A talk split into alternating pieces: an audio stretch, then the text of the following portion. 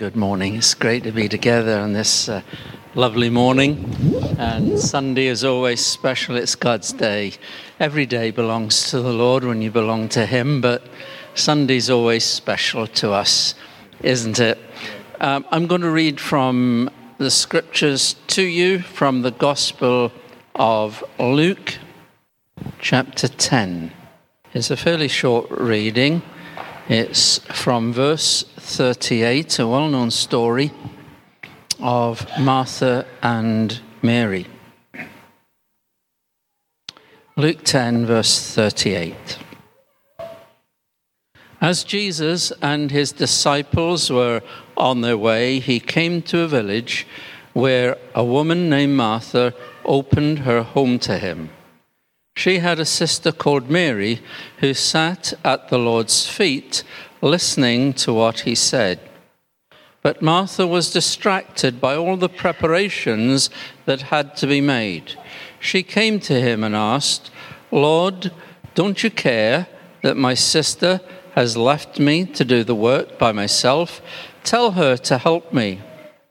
Martha, Martha, the Lord answered, You are worried and upset about many things but few things are needed, or indeed only one.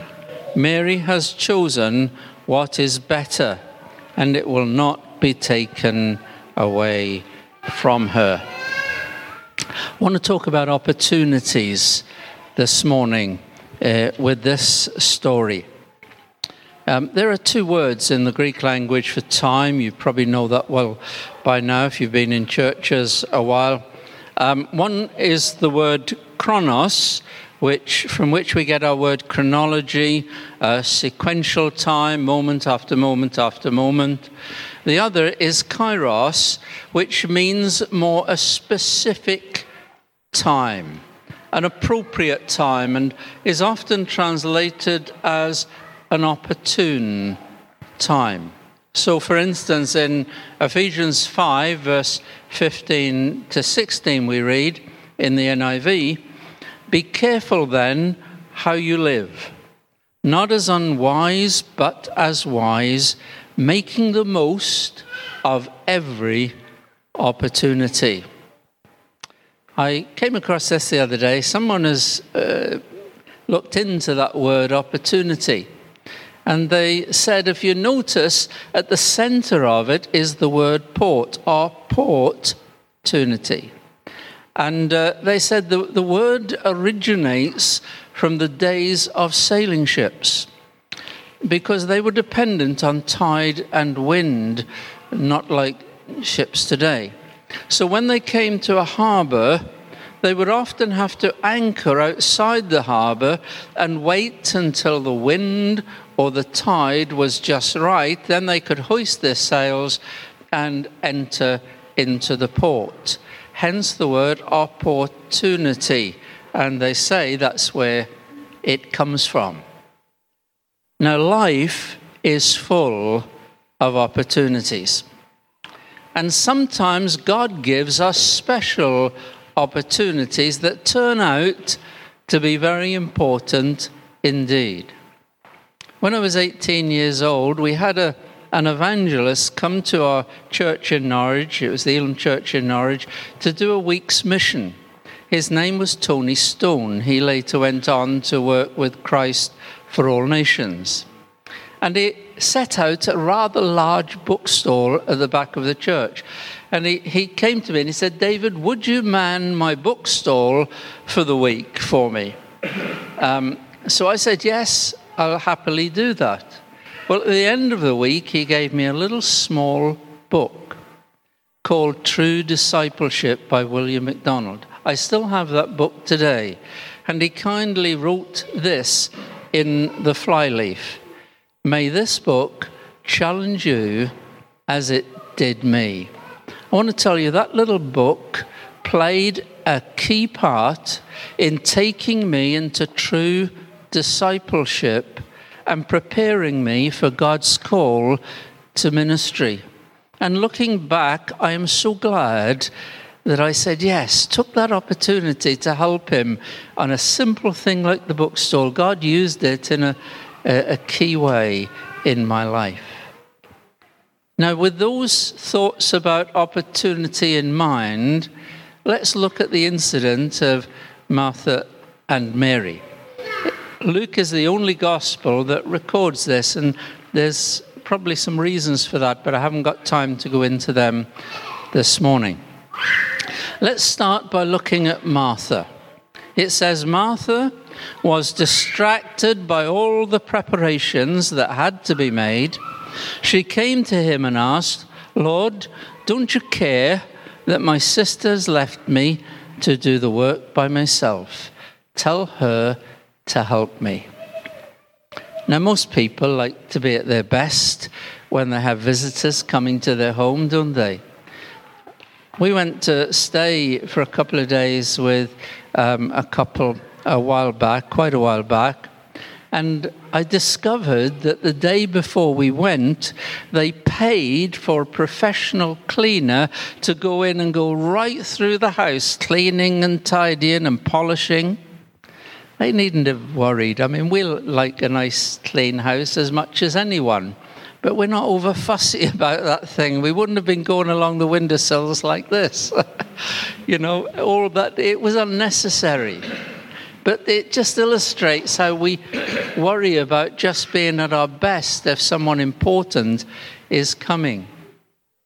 Years ago, when our children, we had four daughters, when they were small, we had uh, two older and two younger, and in the mornings to help Jean with because she had really young children, the, the two younger, I would take the two older ones to school in the morning.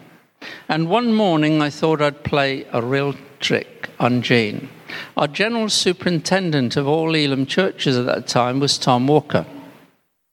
And uh, when I opened the door into the hall, coming back from the school run, knowing that the living room would have clothes strewn all over it, would be totally a mess, I said at the top of my voice, Come in, Pastor Walker. How nice for you to visit knowing the panic that would put into Jeannie. That wasn't very nice of me, was it? But uh, imagine having Jean, uh, Jesus, imagine having Jesus as your house guest. And not only Jesus, but 12 disciples as well. To Martha, that meant that everything had to be at its best. The house ready, a massive meal to prepare. You couldn't send out for takeaway in those days. Um, Dyke, writing about this, says Marthas tend to be task oriented, and they usually make lists of things they need to do each day. Marthas are hard workers, and they believe a place for everything and everything in its place. He goes on to say, If you are a Martha, good for you. The church would never accomplish much if you didn't deliver meals or work with the children or serve in a hundred different ways. So sadly, someone has estimated, you've heard it before, I'm sure, that 20% of church folk do 80% of the work. The New Testament has a lot to say about service Romans 12 lists all kinds of ways we can serve, and Ephesians 4 has some to say about it too. It's interesting if you read the account of the healing of Peter's mother, uh, mother-in-law that it says that immediately she was healed, she got up and served them. She had a heart for service. So I just want to make it clear that what I'm about to say in no way diminishes the importance of service. We all need to serve. But if we let our service blind us to other important things, we're in danger of missing key opportunities. Martha was busy about many things and she was missing an amazing opportunity. Jesus was there in the next room, sharing the living word of God with those who were listening. And Martha was missing out. Martha would prepare many meals in the future, but her opportunity to sit at the feet of Jesus and listen to him would be few, at least in person. Let me make just a couple of points about Martha and then we'll get on to Mary. I want to say this working for Jesus is no substitute for being with Jesus. I was friendly with, friendly with a pastor and his wife. His name was Vic. I, I won't say any more as I don't want to disclose their identity. And uh, he was a people person. He loved visiting. And even after an evening service, if it finished at nine o'clock, he'd then go and do a visit and get home about 11. He was out all the time visiting. And one day his wife said, told me, she said, I said to him, Vic, I've got three people who'd like to be added to your visiting list. Eagerly he answered, Great, who are they? She said, Your wife and two children. Sometimes we get so wrapped up in working for Jesus, we can forget other important things. I did that once. Jean and I had been married six or seven years when we went to Porth in the Rhondda Valley, and uh, some of the deacons in the church were keen game fishermen. They would spend every spare evening and every spare Saturday up in the Brecon Beacons on the lakes fishing for trout. And being formerly a keen fisherman, I was soon part of the group. Every night off I had, they'd call for me. Every Saturday, they'd call for me. We'd leave about six or seven in the morning to catch the morning rise and stay late to catch the evening rise. One Saturday, after I'd had quite an intensive period of this with the deacons, I got home after midnight that Saturday night, and the door was locked. And on in the porch was a carrier bag. And I was puzzled, so I opened the carrier bag, and inside it were my pajamas. and I thought then, I haven't married any docile pet. But really, it was Jean's way of saying, please, David, spend some time with me and the children. Can I ask you this? Does Jesus feel like that sometimes? Second thing I want to say about Martha working for Jesus without spending time with Jesus robs us of its fulfillment. Instead of joyously doing the ministry and the work that she had to do, she became frustrated, stressed, and angry. She was mad at her sister Mary for not pulling her weight. Finally, she bursts into the room where Jesus is teaching, interrupts him, and demands he send Mary to the kitchen. Ray Stedman wrote a little poem about Martha. It goes like this there's a gladness to her gladness when she's glad. There's a sadness to her sadness when she's sad.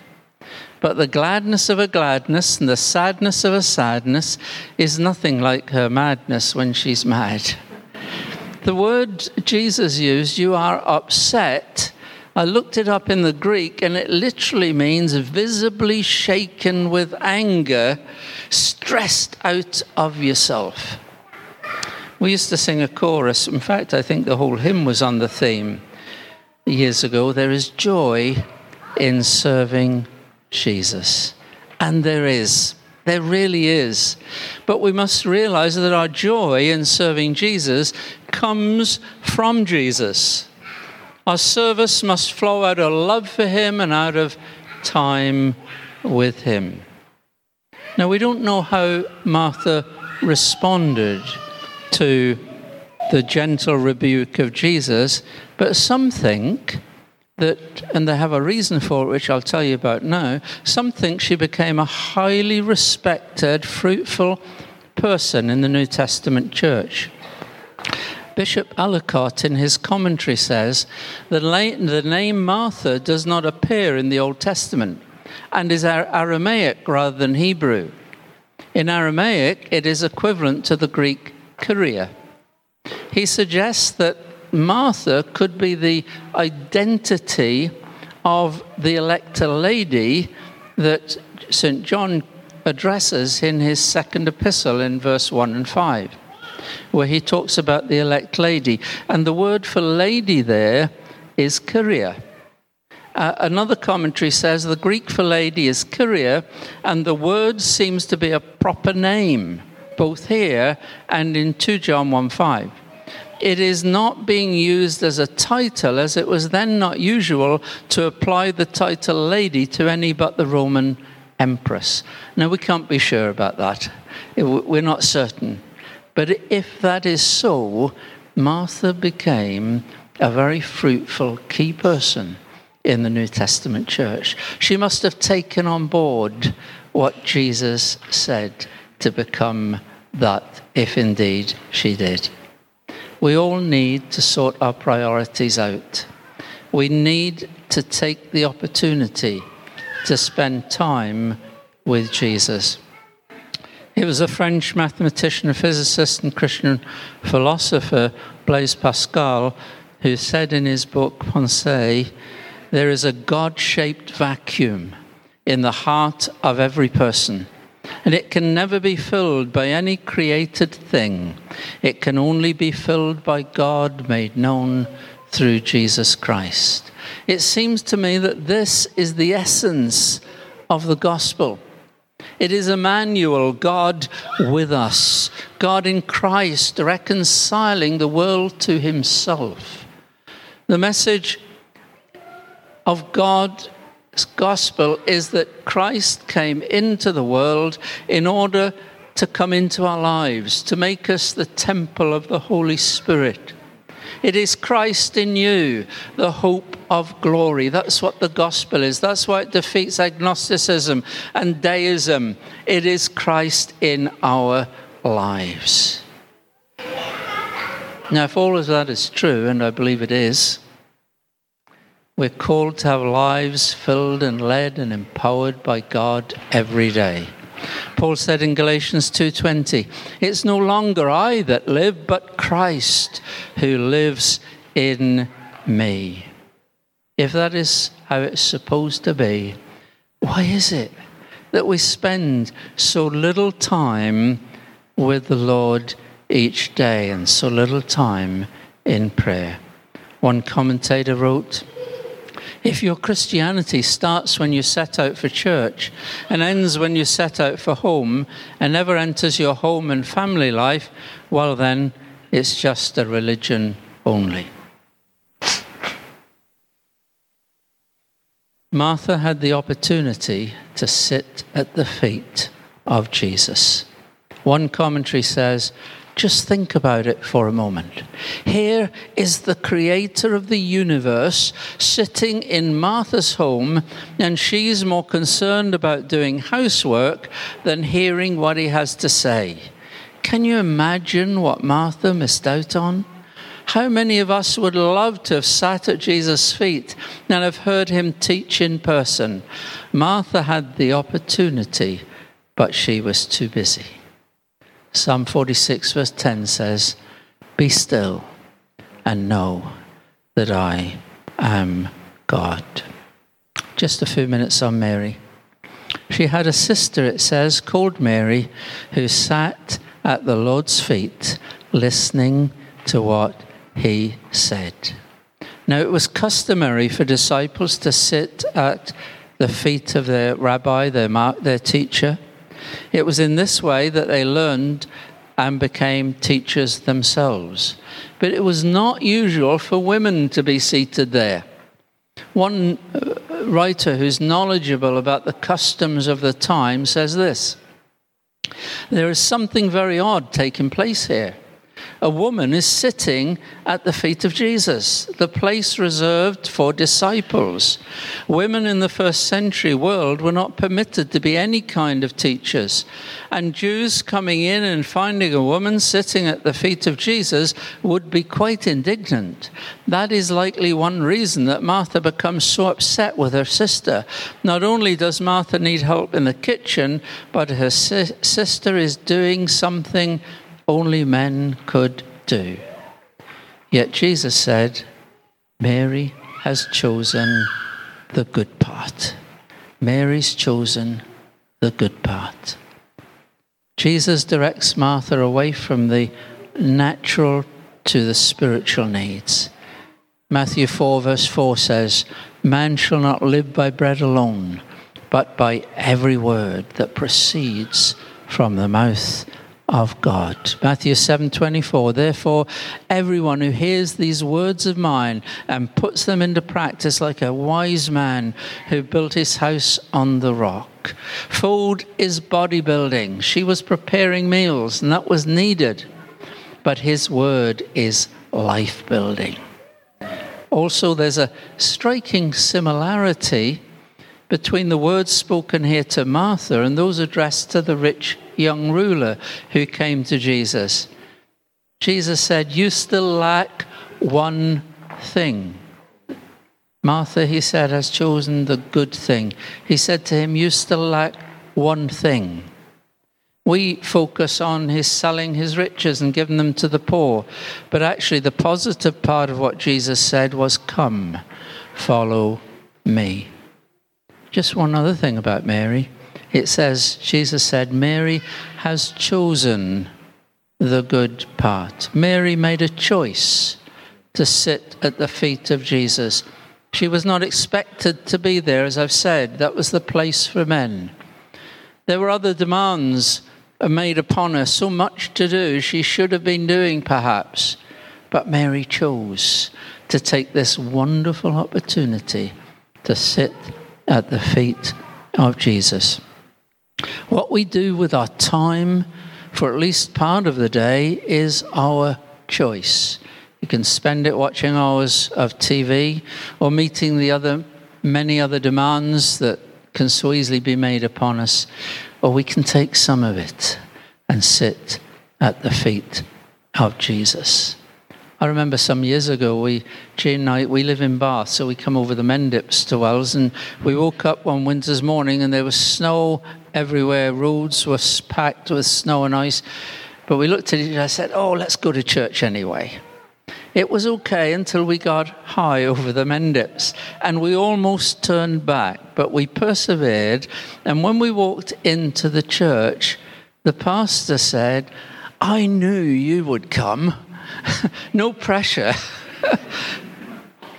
I wonder if Jesus feels like that when we get alone with him. I knew you would come. Or is he disappointed? Can I just conclude with this? I think I've got a few minutes. Mary realized the importance of the words of Jesus, his teaching, his message we too must give that first place in our lives. I know our pastors here will agree with me when I say the Elim churches were founded on the preaching of the gospel of Jesus Christ, and that in our churches the Word of God is central to all that we do. Now, there's many things we can and should do to help others showing the compassion of Christ, and we are pretty full on with it here, as you know. But if we neglect proclaiming the gospel and teaching the word of God, we will not have chosen the good part. The car manufacturers, Mercedes, were the first to invent a car body that absorbed the force of a collision. One of their first commercials was showing one of their test cars driving into a brick wall. But of course, other, thankfully, lots of other car manufacturers copied the design. And someone once asked a Mercedes spokesman, why didn't you enforce the patent you had on that car body design? And he replied, Because some things in life are too important not to share. The gospel of Jesus is too important not to share. Our mandate is to take his word and go into all the world and proclaim the gospel and make disciples of all nations. But just so that you feel that's not too big a challenge, remember Jesus said to the disciples, Start where you are. Begin at Jerusalem. I don't want to embarrass Esther, but Um, when Esther left school, she went to college and she met a young girl who also at college named Tina. After they, a few weeks, they became close friends, and she invited Tina to church. After a couple of weeks, Tina gave her life to Christ. A few weeks after that, her mother started coming and she gave her life to Christ. A couple of weeks after that, her father came and he gave his life to Christ. And soon the whole family belonged to Christ and were working hard in the church. Esther just began where she was. When I came to Bath in 1982 for an interview, the church session said they wanted a pastor with good evangelistic credentials. Now, I was able to satisfy them on that because I've always been evangelistic in my ministry. But I was quick to tell them that Jesus used the analogy of sheep. And if you take that analogy, it's the sheep that produce the lambs, not the shepherd. You can't just leave it to your pastors to do all the evangelizing. It's our job. All of us are called to take the word of God and share it with others. Mary chose the good part. She loved his word. She took time with Jesus. She took that word. We need to do the same.